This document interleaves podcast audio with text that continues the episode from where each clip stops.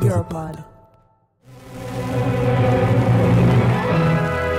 Hong Kong, un port riche aux frontières de deux mondes et tout autour des baraques entassées, des bidonvilles. C'est là un phénomène général, international. New York ou Moscou, les bidonvilles n'épargnent aucune capitale. Paris pas plus que les autres.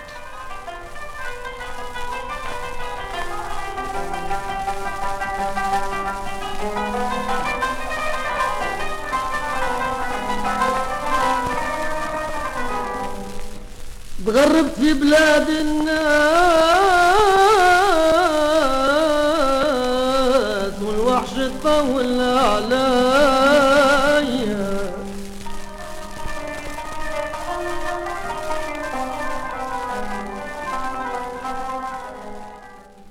Je suis né dans une petite ville nommée Guémar du département des Oasis. Sono nato in una piccola città di nome Guémar, nel dipartimento delle Oasi, in Algeria. Ho vissuto con mia nonna in una piccola casa in pietra, lì dove sono nato. I miei genitori abitavano a una decina di chilometri. Vivevo una vita tranquilla e libera. Quando ho iniziato ad andare alla moschea, visto che era troppo lontana, mi sono spostato dai miei genitori e da mio nonno, che abitava poco distante da loro, o meglio da mia mamma, perché mio papà era già in Francia, è in Francia dal millenovecentocinquantacinque. Torna anche qualche volta, appare come per incanto, poi riparte. Una volta ricordo, entrando a casa nostra ho visto le tracce dei suoi scarponi. Allora ho detto a mamma, è passato un camion di qui. Quanti anni aveva? Sette, otto. Ecco.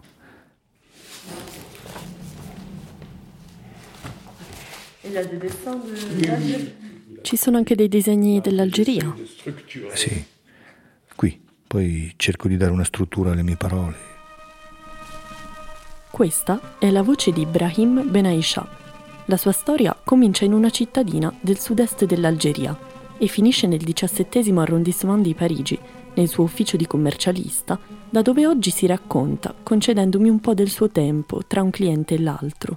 Prima di essere un commercialista ed un insegnante di judo, Brahim Benaicha è l'autore del romanzo Vivere in paradiso da un'oasi a una bidonville, pubblicato nel novantadue.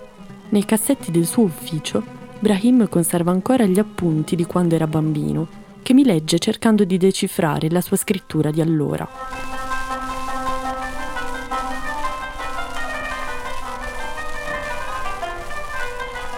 Su questi fogli ingialliti e un po' spiegazzati, dove ogni tanto compare un disegno del suo villaggio, chiamato Guémar, Brahim riversava paure e speranze in attesa della partenza dall'Algeria verso la Francia.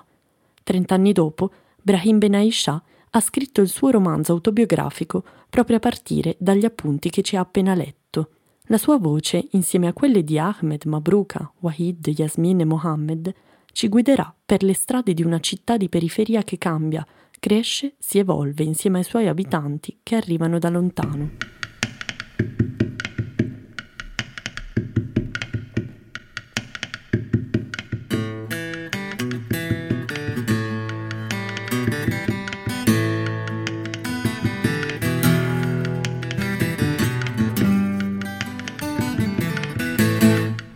Sono gli anni sessanta.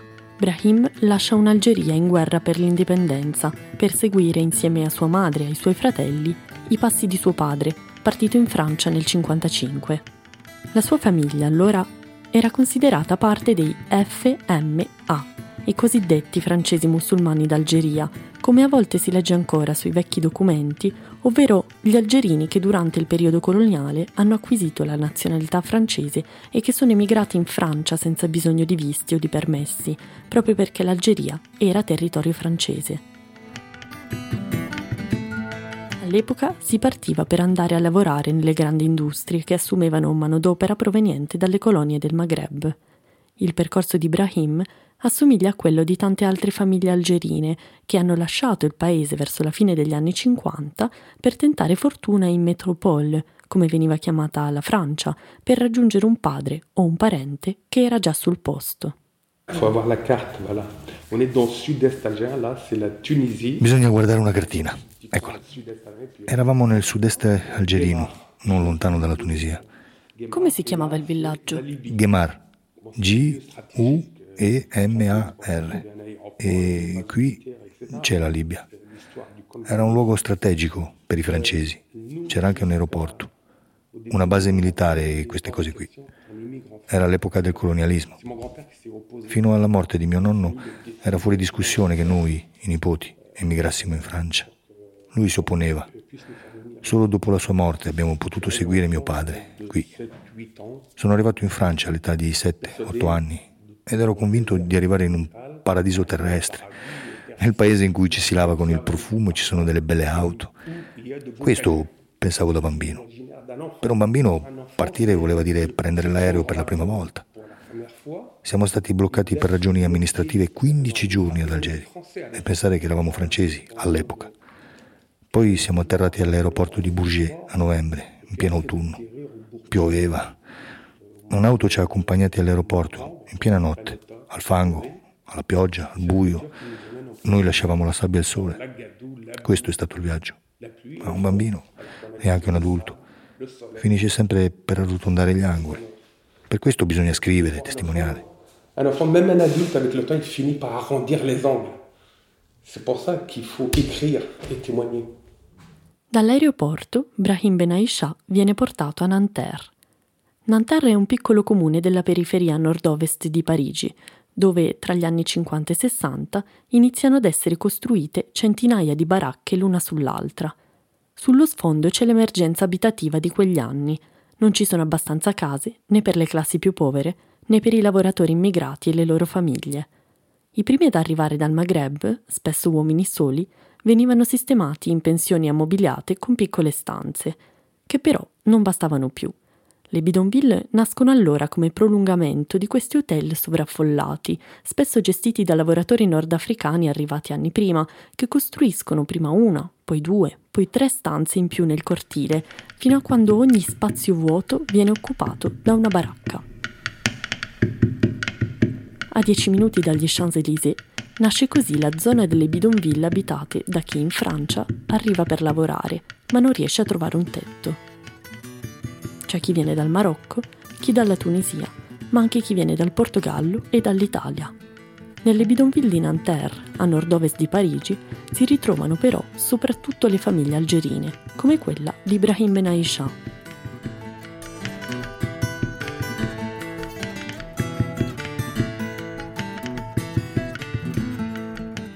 L'origine stessa del termine bidonville è da situare nel contesto coloniale dell'epoca.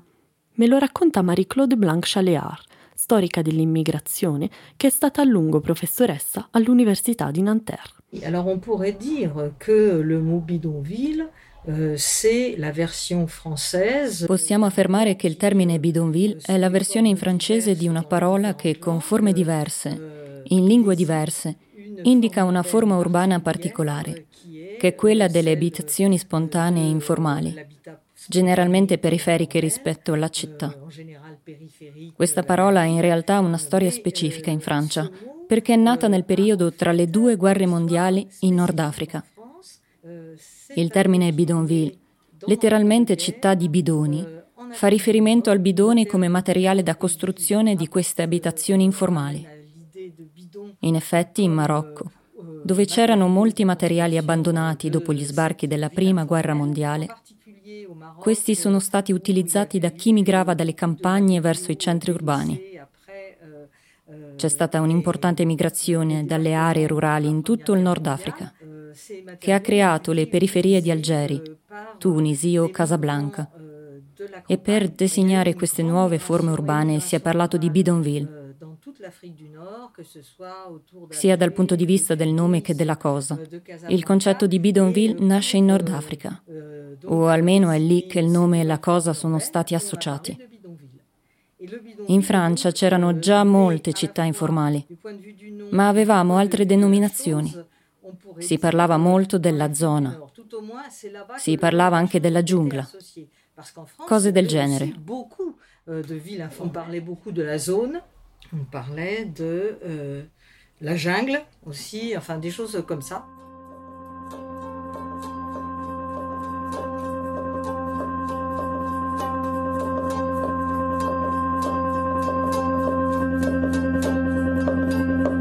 Tra gli abitanti delle città di bidoni di Nanterre c'è anche il padre di Brahim Benaicha, che pur avendo uno stipendio mensile non riesce a trovare un tetto. Il padre di Brahim lavora per il colosso dell'auto francese Citroën. Secondo una legge di allora, Citroën avrebbe dovuto garantire un posto letto ad ogni operaio assunto in quegli anni, ma così non è stato. Citroën, inconfondibile, perfezione di linea, massimo conforto, sicurezza di guida e per i lunghi viaggi un enorme spazio per i vostri bagagli. Con la Citroën premi a disco, perfetta tenuta di strada e nove per cento di consumo. Provatela, crederete di aver sognato. Questa è la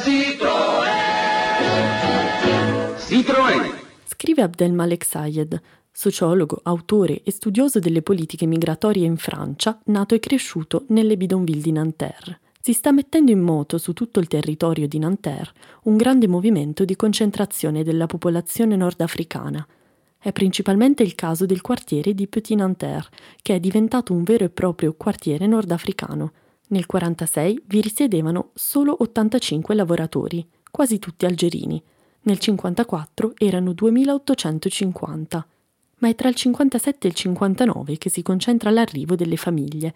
Se a metà degli anni cinquanta a Nanterre abitano circa cinquemila nordafricani, nel cinquantasette sono ventitremila. Je parle de Nanterre avant de parler le pays natal. Nanterre a une histoire avec le peuple algérien. Parlo di Nanterre prima di parlare del mio paese natale.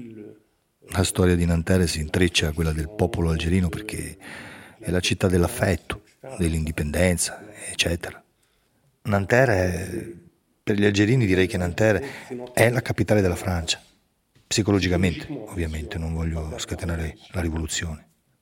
Tutti dicono che i dieci anni migliori della loro vita sono stati quelli a Nanterre. Perché? Perché c'era la solidarietà, vicinanza, la nostra lingua, i costumi, le tradizioni, pur rispettando e accogliendo chiunque venisse da fuori. Il paradosso è che oggi tutti andiamo in giro con l'iPhone e abbiamo la tivù, ma basta che qualcuno ci saluti per strada per metterci paura. Sono tornato nel mio paese d'origine quattordici anni dopo, grazie allo sport, grazie al judo. A causa dell'esclusione che ho subito allora, ho rifiutato di diventare francese. Mi era stata proposta la cittadinanza francese per avere una borsa di studio, ma io ho rifiutato. Oggi la prenderei anche se mi dicessero che serve per andare a comprare le cacahuètes. Così sono rientrato al mio paese quattordici anni dopo. Una volta allo stadio, quando facevamo judo, mi hanno interrotto e mi hanno detto: un algerino non può essere il campione dell'Île de France o della Francia. E lo capisco anche. Mi hanno detto: prendi la tua sacca e vai a fare judo in Algeria. E l'ha fatto? Ah, l'ho fatto, naturalmente. Prendi ton cabas e vai a fare ton judo in Algeria. Voilà. Et vous l'avez fait? Et je l'ai fait, bien sûr. La ségrégation, elle est aussi, à mon sens, liée à la forme urbaine. La segregazione è legata alla forma urbana. Dagli anni sessanta in poi si è voluto costruire una città moderna, una città dove tutti avessero una bella casa, un bagno in appartamento e tutti i comfort. Così è stato per chi ha potuto entrare a farne parte. Agli altri, spesso stranieri, rimanevano le baracche, le stanze sovraffollate, le baraccopoli. Insomma, le zone dell'infraurbano. La forma urbana stessa della città moderna ha creato la segregazione. È vero che per la gente delle colonie si è aggiunta una segregazione razziale, di cui non si è mai parlato, ma che si è rivelata molto importante. Ne disait pas son nom, mais qui s'est avérée très importante.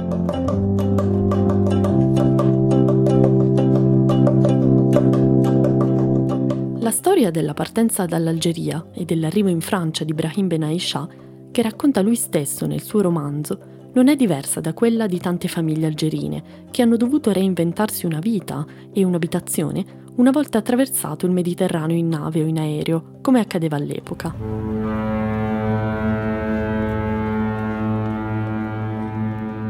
Brahim ha provato a restituire la memoria a chi come lui è cresciuto per le strade di una baraccopoli tagliata fuori dalla metropoli. Ricordare e far ricordare, racconta, è stato un po' come quando un computer si blocca perché la memoria è piena, allora lo si svuota, così si torna a poter incamerare informazioni. Una volta messa la sua storia nero su bianco, Brahim Benaicha ha potuto riempire lo spazio libero con ricordi nuovi.